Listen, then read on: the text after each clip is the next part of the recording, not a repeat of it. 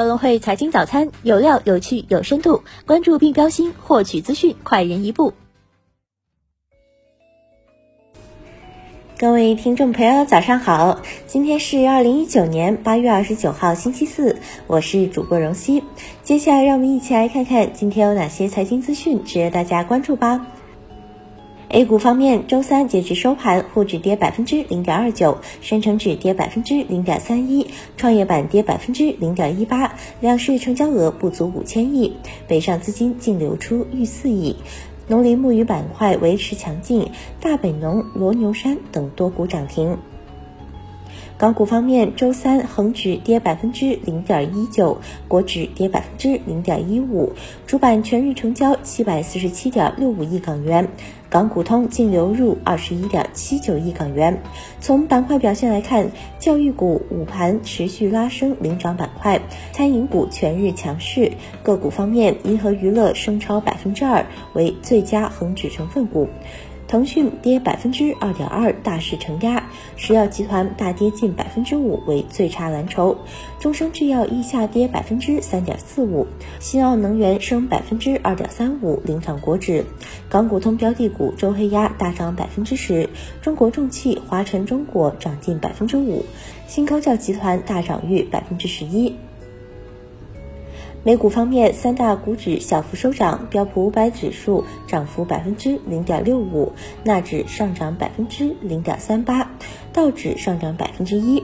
美国大型科技股多数收涨，苹果涨百分之零点六七，亚马逊涨百分之零点一四，中概股多数收涨，阿里巴巴涨百分之零点八一，京东涨百分之一点二七，百度跌百分之零点二四。工信部等十部门印发加强工业互联网安全工作的指导意见，将建国家工业互联网安全技术保障平台，支持工业互联网安全科技创新，加大对工业互联网安全技术研发和成果转化的支持力度，强化标识解析系统安全、平台安全、数据安全、五 G 安全等相关核心技术研究，加强攻击防护、漏洞挖掘、态势感知等安全产品研发。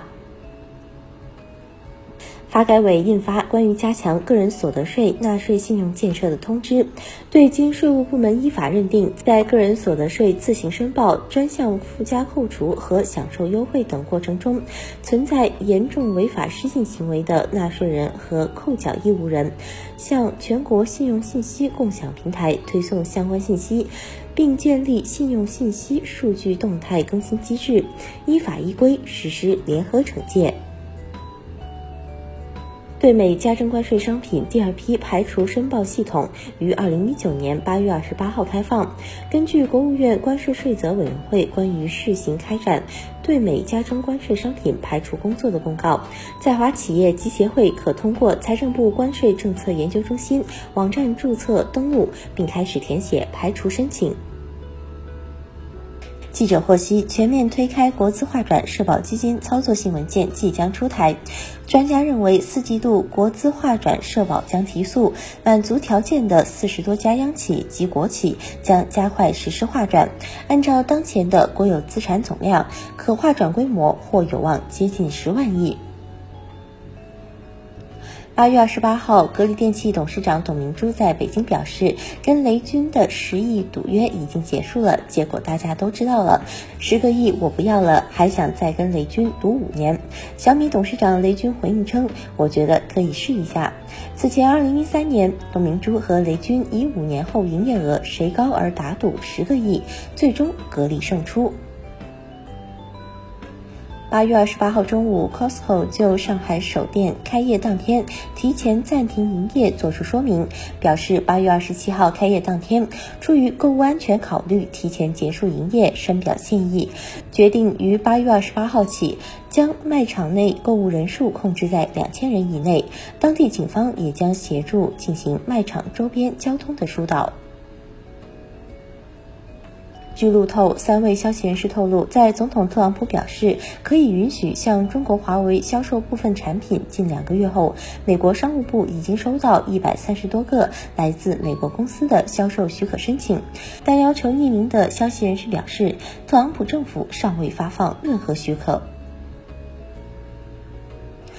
二零一九全球女性创业大会二十八号举行，马云在演讲中称，他退休前的最后一个要求是女性员工不得低于百分之三十三，必须达标。他表示，马上就要从阿里巴巴董事局主席退下来了，他最后一个要求就是公司女性员工的参与度绝对不能低于百分之三十三。马云说，不论用什么方式，必须达标。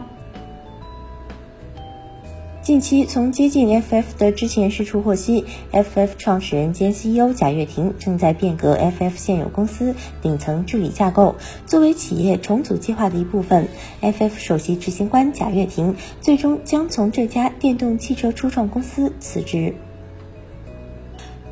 再关注一下股市方面的消息，中国恒大发布半年报，总营收两千两百六十九亿，核心利润三百零三亿，各项核心指标均保持行业第一，实现高质量发展。